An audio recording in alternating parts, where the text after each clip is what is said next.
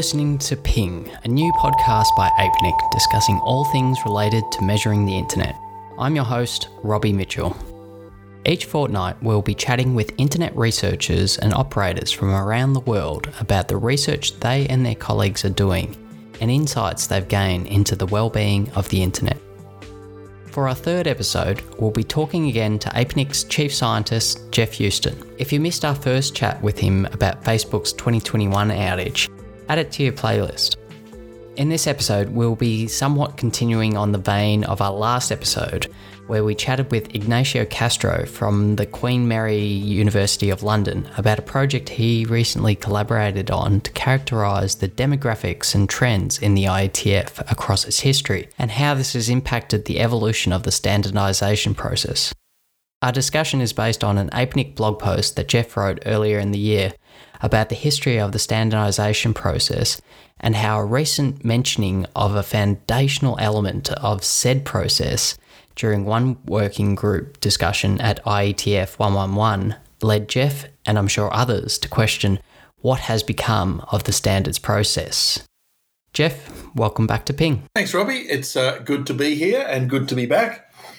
I don't know about you, but I always think the listeners are out there having a walk now, I, ha- I have a walk when I listen to podcasts, and you know, if you happen to live in the same town as I do, and it's a small town, so you probably don't, but if you find some mad old bugger having a huge argument with the kangaroos out there, it's me, and I'm not actually really arguing with them, but I'm taking issue with what's in the podcast. So hopefully this week, Robbie, will will manage to sort of make some things upset you as much as explain what's going on, and and have a fine old discussion about you know the current state of play. Indeed, indeed. Yes, we've got a bit of controversy ahead with this podcast. As mentioned at the top of the show, we intend to discuss a blog post that you wrote a few months back following IETF 111 regarding a discussion that happened during one of the working groups, which ruffled some feathers. But for those who have been around the IETF for many years, it was somewhat perplexing as it kind of took people back to the grand old days of how the IETF and the standards process worked. Geoff, can you take us back to the scene of the discussion and explain why it led you to write your blog post? Well, you know, let's name names. Um, at that IETF, when was it? I think it was July. Um, the Secure Interdomain Working Group which has now been renamed because, you know, the original protocol development working group collapsed in a a tsunami of recrimination and, and tantrums. And so it regrouped as an operations working group. But it's still doing much the same work, which is developing um, standards. And a proposal sort of came up in discussion that we should actually require what stuff we're working on to have as a minimum point to progress two independent, interoperating implementations. And, and that is a precondition to advancing it. In other words, the standard needs to be useful to actually help folk write code. Correct me if I'm wrong, Geoff. This is what you should be doing anyway when creating a standard, right? We'll, we'll talk about this because, like I said, it's kind of a blast from a past, and we're not quite sure if the past is really the past we want anymore. Okay, so, you know, in some ways, I need to actually take you back in the time machine, whiz, whir, whir, whir, and head back to the 1980s in order to sort of give you some illustration of why this idea of independent interoperable implementations of specs was so important to the IETF years ago, but why it's being dropped now. And, and you know, why we don't give it the same level of importance that we used to. So, you know, hold steady. We're going back. We're going back, all the way back. I'm going to quickly stop you, Geoff. Interoperability is a word that we'll mention a few times and struggle to get our tongues around. Uh, can you please give us a brief explanation of what interoperability is and why it's important in the context of the internet? Um, I talk, you hear, you understand.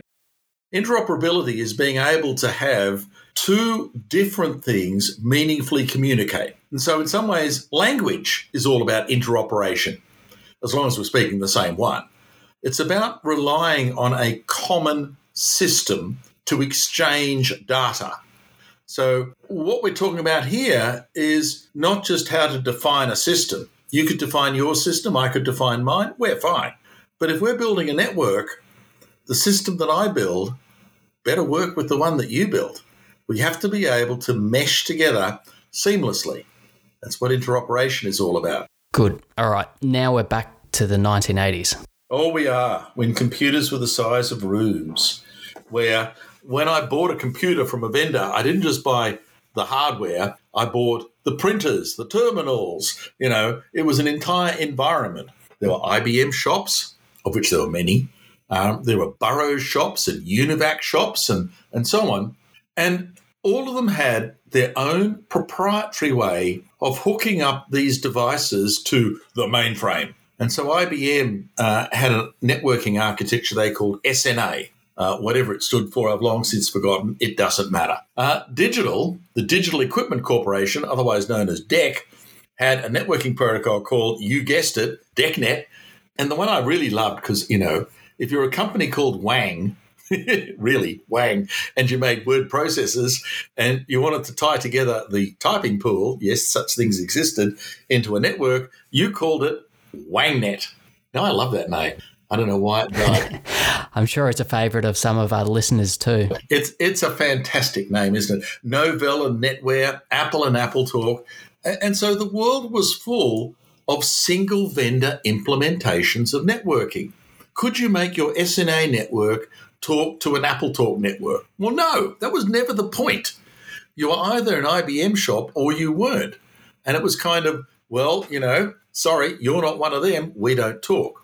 Now, as the 1980s progressed, this managed to annoy a lot of people, a lot of people, because part of the issue was vendors saw this as lock in. That once they snuck the mainframe in, they were done for, for almost decades.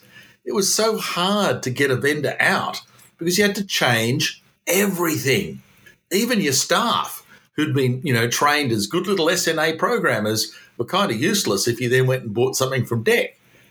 And, and so the entire industry was sort of sitting there going, I'm sure you're making lots of money, but the customer doesn't feel too happy about this.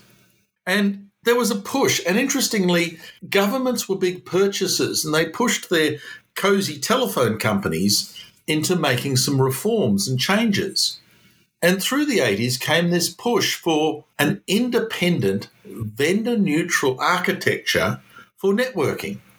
And it was actually called, grandiosely, I guess, but you know, call it what you wanted Open Systems Interconnection, or OSI. So this was a move towards interoperability? Well, that was the whole intent, yes. Uh, open, well, not the way you and I would call open these days. Um, you had to pay for it. You had to pay for the specifications, and, and, you know they delivered two meters, a stack of two meter high paper uh, to your your office, going there you are. You know, have a good life. It was certainly vendor neutral, and it was sponsored by the International Organization for Standardization and a weird mob called the International Electrotechnical Committee, and this was meant to be a set of standards of how to put information on the wire and how you could get the same information back off the wire somewhere further away. And it didn't have to be all built by IBM or all built by DECnet or anyone. If you had two different vendor implementations of OSI, they should be able to talk to each other. Now, in the days of the internet, you sit there and say that sentence and you go, I'm sorry, that's just life. My app on my Android talks to an app on my iOS device, talks to my Mac, talks to my Linux host, talks to this, talks to that. It all talks to Google. I'm like, I'm sorry, was this ever a problem? And the answer was, oh, yes. Oh, yes. Many of the days where you'd write the magnetic tape and move it from one vendor's machine to another, because the only thing the industry had actually managed to do, and even that badly, was standardize well, they standardized both seven track and nine track tape, so they weren't entirely interoperable, were they? But, you know, magnetic tape was about it. Nothing else interoperated. And so, yeah, uh, a lot of frustration at the time of, of the late 1980s. And governments led the charge here, thinking that, well, they bought a whole lot of IT. If they took a stand as representing the entire sort of computer consumer base, then industry would fall in line. And so they had this program, which, again, name it as you see it. It wasn't the government programming for buying IT. No, no, no, no, no. It was a government OSI profile known as GOSIP. And many countries were encouraged to have their own GOSIP. Hang on a second. Wasn't this meant to be interoperable? Wasn't this meant to be one standard for all? Well, yeah, but you know, sort of. so there was a US GOSIP, an Australian GOSIP, a UK GOSIP, and this GOSIP and that GOSIP.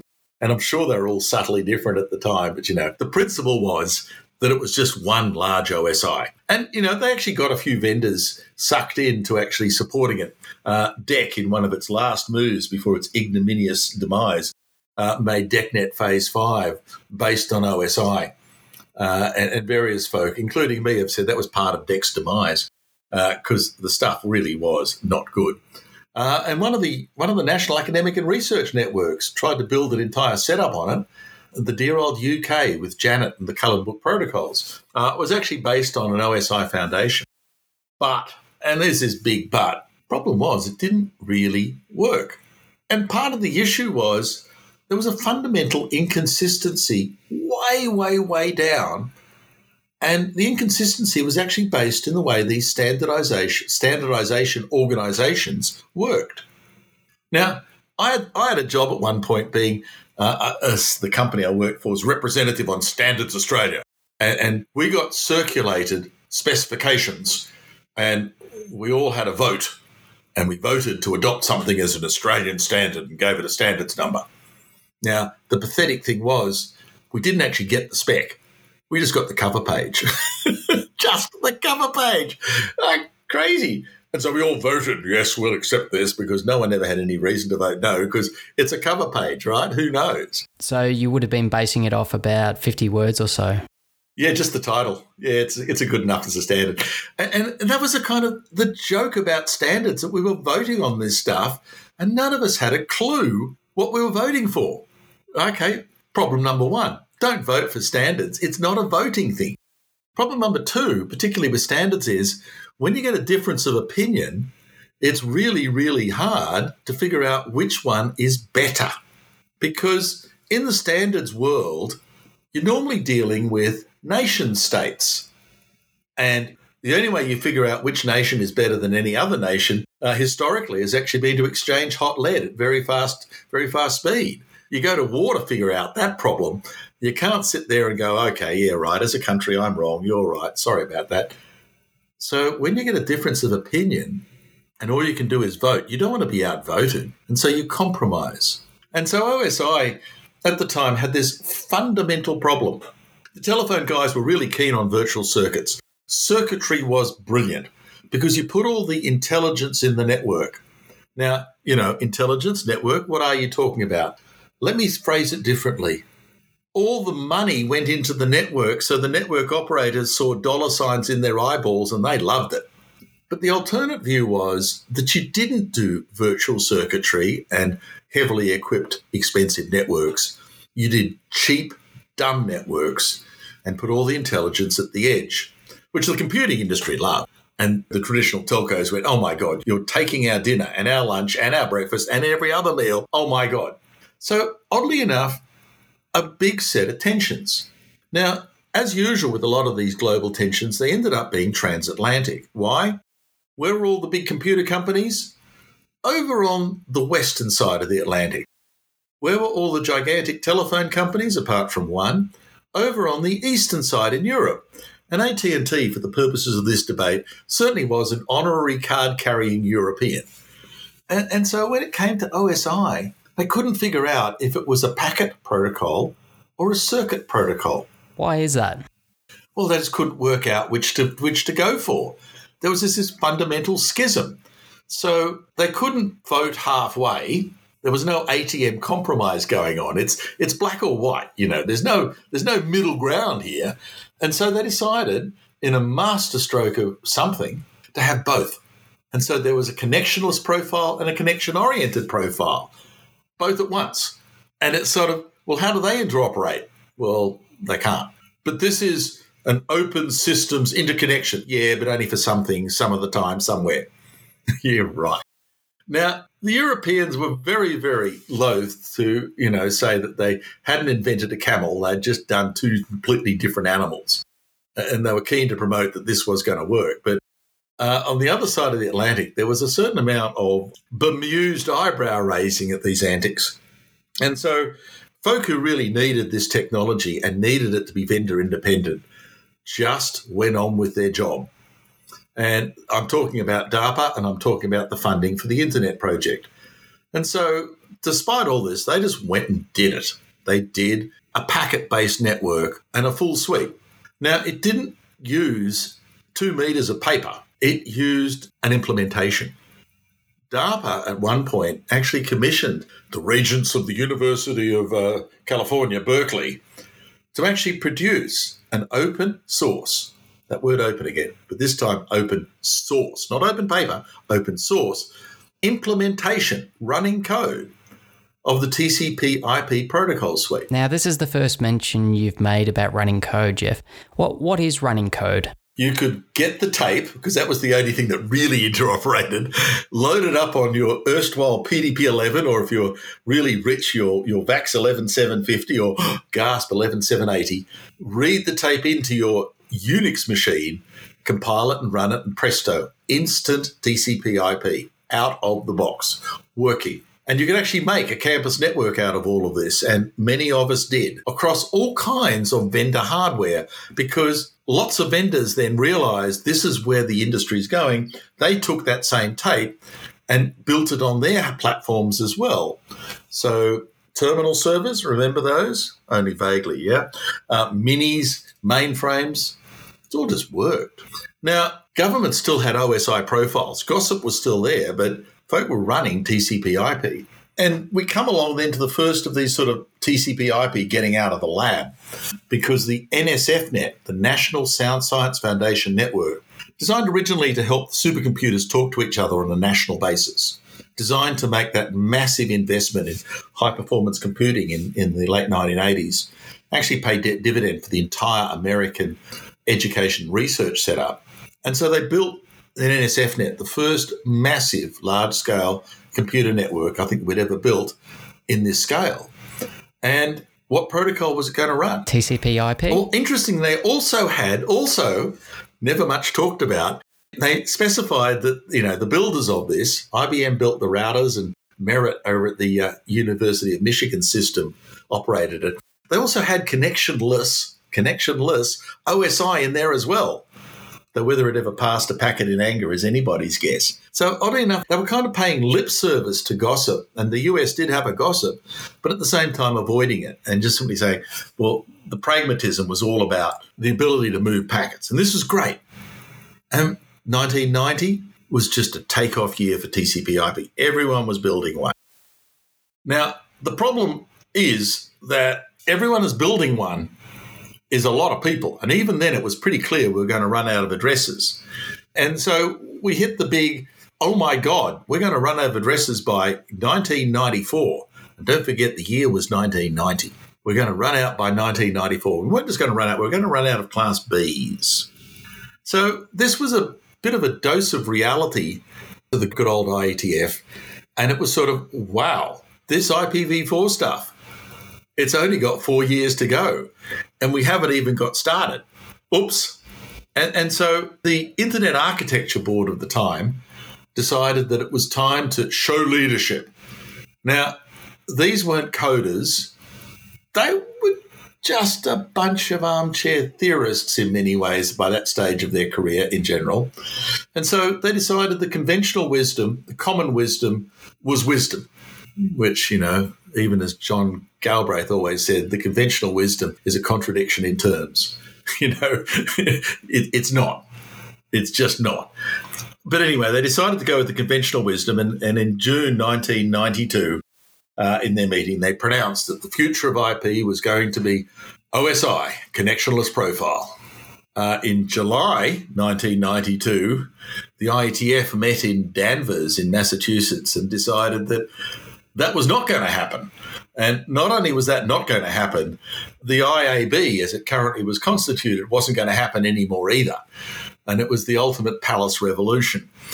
And part of the reason why was that this criticism of OSI of going, you know, you have a working internet, and you know, we don't have a working OSI network. What are you doing?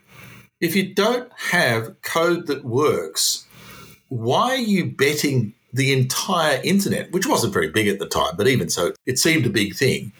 Why are you betting it on vaporware?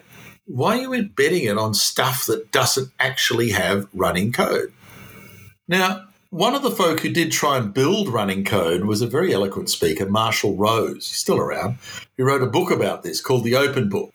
And as well as describing his OSI development environment called ISO, a subtle play on OSI, uh, he rubbished the entire protocol from top to bottom. Here I built some working code. By the way, this protocol stinks. It is really, really rubbish. But, you know, his opinion carried a lot of weight. And by 1992, you know, there was the IAB had just got it wrong. So Dave Clark from MIT got up at this Palace Revolution meeting of the IETF and came up with his quote that kind of encapsulated the feeling about what went wrong with the OSI work. And it had two parts. It was we reject kings, presidents, and voting. In other words, you can't vote on the value of pi. You can't vote on technology. It's not opinion, it's truth. It works or it doesn't. It's not a debate, which, you know, resonated a lot. But it was more than that because not only did we reject kings, presidents, and voting, but if I can dig out the quote here, it was We believe in rough consensus and running code. So, what we believe is that if enough informed engineers get into a room, they'll probably be able to agree on what's going to work. Rough consensus. You don't need to vote on it, it's obvious. And running code says the ultimate test is no matter how much stuff you put in in typing out this thing on paper or on your screen or any other way, if it's not code that works and works with other folk who have done the same thing from the same original spec, the spec is useless. So the spec had better be good enough to generate code in whatever language you want that interoperates with other folk who have the same thing going. They're running code. So, this is a real throwback to the academic and scientific origins of computers and the need for scientific evidence or proof to support or counter a theory. Well, science and academic, yeah. Science and academic based on proof, but based on proof by example. So rather than saying, well, you know, reality's wrong because you can't implement my spec, it was more, if you can't implement my spec in a way that interoperates, there's something wrong with the spec. There's nothing wrong with reality. And we actually enshrined this in, we were busy publishing RFCs at the time. And by 1992, we we're up to RFC 2026 that said an internet standard, stable, well, cool, because you know what it's changing every week, well understood, technically competent. I think that was a subtle dig at OSI, and has multiple independent, interoperable implementations. And to be a full standard rather than just a little itty bitty standard on its way, a full standard needs substantial operational experience and enjoys significant public support, whatever that means. And most of this was actually pouring a bucket of cold water over OSI, which was largely a dream about vaporware. And so the IETF went, I suppose, all the way. What they were doing was building stuff that was going to work. Because when a specification was published, to get down onto the standards track, folk had to build it independently themselves. And then we'd have these bake offs to actually test their interoperability. And by 1993, the biggest bake off in the world was a trade show uh, started by Dan Lynch, who came out of, going to say UC Berkeley, but Dan can correct me. It's one of those Californian ones in the Bay Area, who started a thing called Interop, which was putting the IETF to work, saying if all your standards really work, then we should be able to, within a day, set up a network in that convention center over there, wire up Ethernet to every single booth, and then get a whole bunch of different equipment running and exchanging packets. And if it doesn't, we've got this wrong, which was putting it to the ultimate litmus test, you know, the complete fire test. You haven't got months to sort it out, you got a night. And folk did take a night. And when you bring equipment and show show the tire kickers what you're doing, it better exchange packets or you know you're leaving. And so interop was sort of the instantiation of this IETF idea of running code, running interoperable independent code. Now, Geoff, what, what you've just described here sounds eerily similar to the discussion you described at the start of this show that happened at IETF 111. So, what's happened between 1992 and 2021? you know, in some ways, the whole hero hacker has almost disappeared off the planet. And these days, code is product, and product is built to marketing spec, not to engineering spec. And in, in some ways, you know, we don't build code anymore, not in the way that we used to back in 1992 93. Uh, it's an entirely different concept. Uh, just to illustrate this, to amuse all of you, at, at one point we'd predicted that the 16 bit AS numbers were running out. We'd used them all up. We needed to change BGP. This was just a pragmatic reality, you know, we're run out, guys. We have to do something. And a product manager from an unnamed vendor came up to me at a meeting and said, uh, Hey, Geoff, do you think you could postpone that exhaustion of the 16 bit AS numbers by a year or two? Our product isn't ready yet, and we're waiting for approval from marketing. so, you know, 10 years later, the internet wasn't what it used to be, is it? Uh, the internet was entirely different. And we changed.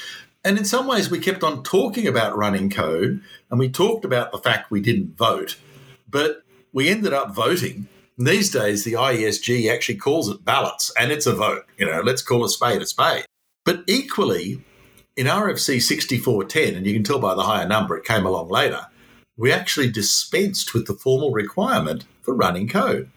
Whether a standard is of you know sufficient complexity and clarity to support this running code is something the market performs, and the IETF shouldn't judge the market. Right, but it seems that the market has snuck its way back into the IETF and has subverted its ethos and how it was supposed to work.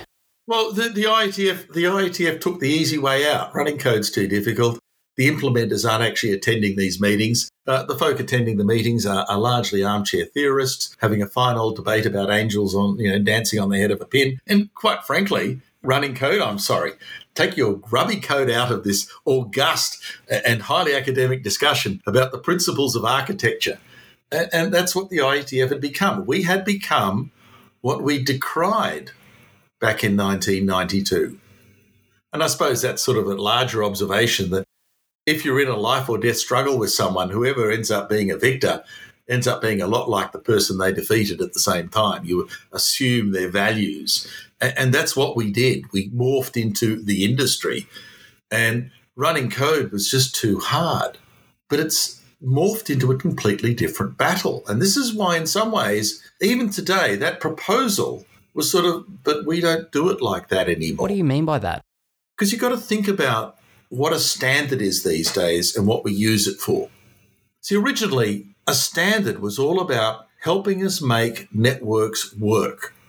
And the whole thing was all about trying to get the packets and the bits and the bytes to actually come out the other end of all this baffling infrastructure. But standard specifications these days are actually weapons, they're armaments, and they're being used in they're being used in the battle around intellectual property, a battle between vendors of product, a battle between nations, a battle that sees the, com- the country with the most patents be the winner, and the other countries paying them licensing fees, sometimes enormous, as losers in this battle. And so we don't use standards to make the world better. We just use standards to make some people richer and some people poorer, which is kind of a bizarre twist on this fate. But the IETF, unconsciously, I think, has been tugged into this same space where now it's all about the productivity in terms of the number of standards you write and publish rather than their quality. And so, if we're in a war of numbers over how much space can I fence off and call my intellectual property versus you know your ability, then having some grubby person walk in the door and mumble something about interoperable code, I'm like, I'm sorry, those are swear words we don't use around here, son. You better leave. Has it divided those on the list and even those who are attending? Not really. Um, why not? Because I suspect that most of the folk who attend the IETFs are actually now attending because it's their job, not because they have a passion. And because it's their job, the attitudes are a lot more pragmatic. And interestingly, again, it's all about the number of specifications, the productivity measured by the size of the stack of paper. It's not about the productivity measured by the number of packets you push. And so we get all kinds of bizarre specifications, most of which are, are confusing. The corpus of work, which is the IETF's RFCs, if you tried to do everything in every RFC that hasn't been deprecated, just take the ones that are ostensibly current, you would get a bundle of contradictions that make the whole CLNS um, uh, connection oriented in OSI look like child's play. Literally. I'm like, this stuff is just not just mildly contradictory, but totally and completely contradictory in the complete corpus of works. Even the dear old DNS, which I think is getting into a few hundred RFCs, together they don't define the DNS that works. It's just a random bunch of ideas, some of which might work with some of the others sometime, somewhere, and the rest, yeah, you're not meant to build that. and, and, that's what we've become.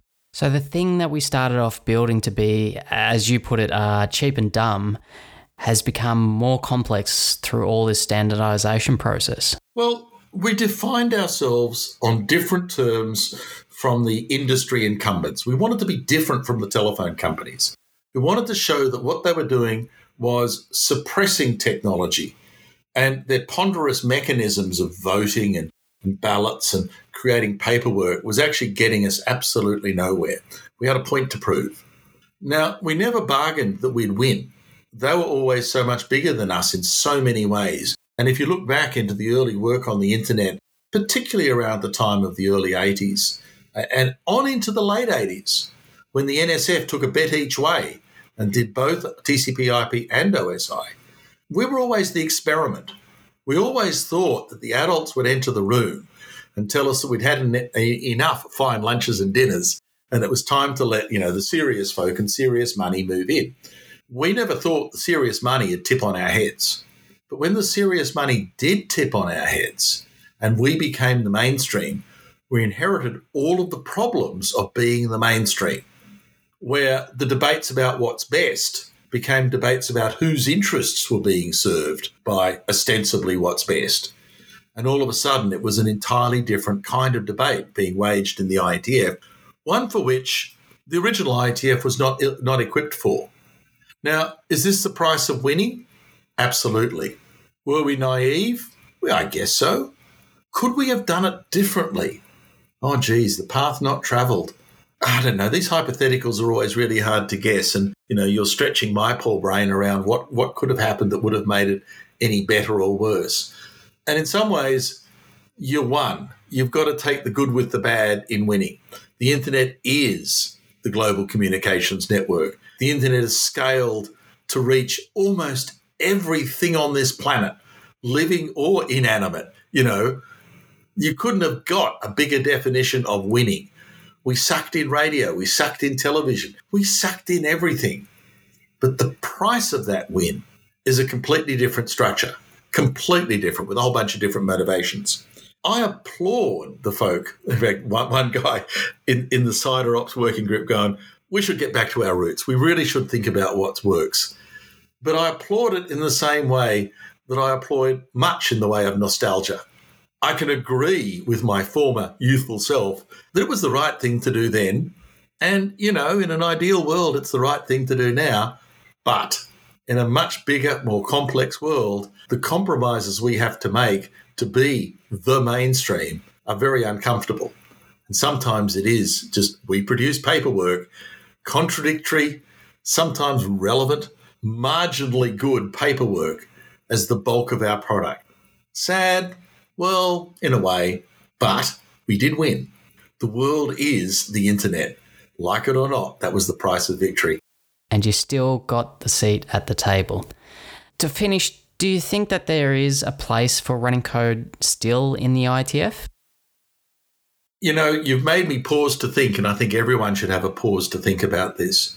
Because the ideal world was the same as the nostalgic world. Of course, specifications, if you're going to take the time and trouble, and we do take a lot of time and trouble, on average now it takes, I think it's five years to produce an internet, internet sort of RFC. It takes a lot of time and a lot of trouble.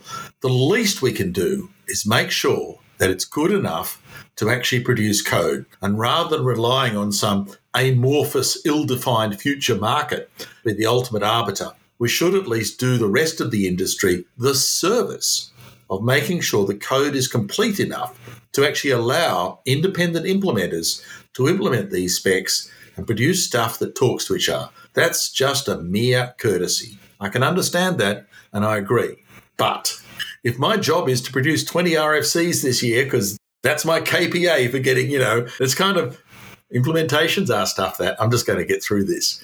And, so the expediency of where we are and what we do kind of says a lot of folk who attend IETFs and participate, do not do it for the, the joy of writing code. They do it because they think they write good specs.